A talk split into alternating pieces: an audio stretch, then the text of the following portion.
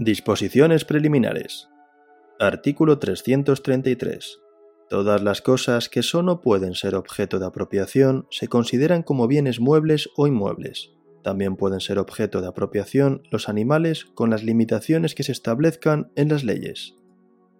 Artículo 333 bis. 1. Los animales son seres vivos dotados de sensibilidad. Solo les será aplicable el régimen jurídico de los bienes y de las cosas en la medida en que sea compatible con su naturaleza o con las disposiciones destinadas a su protección.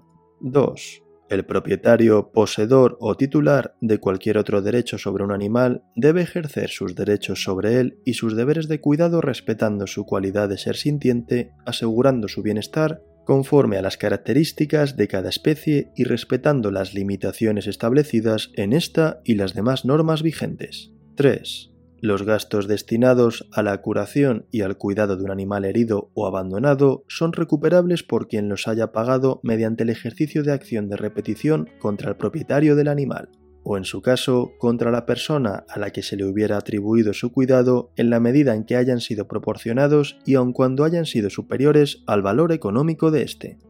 4.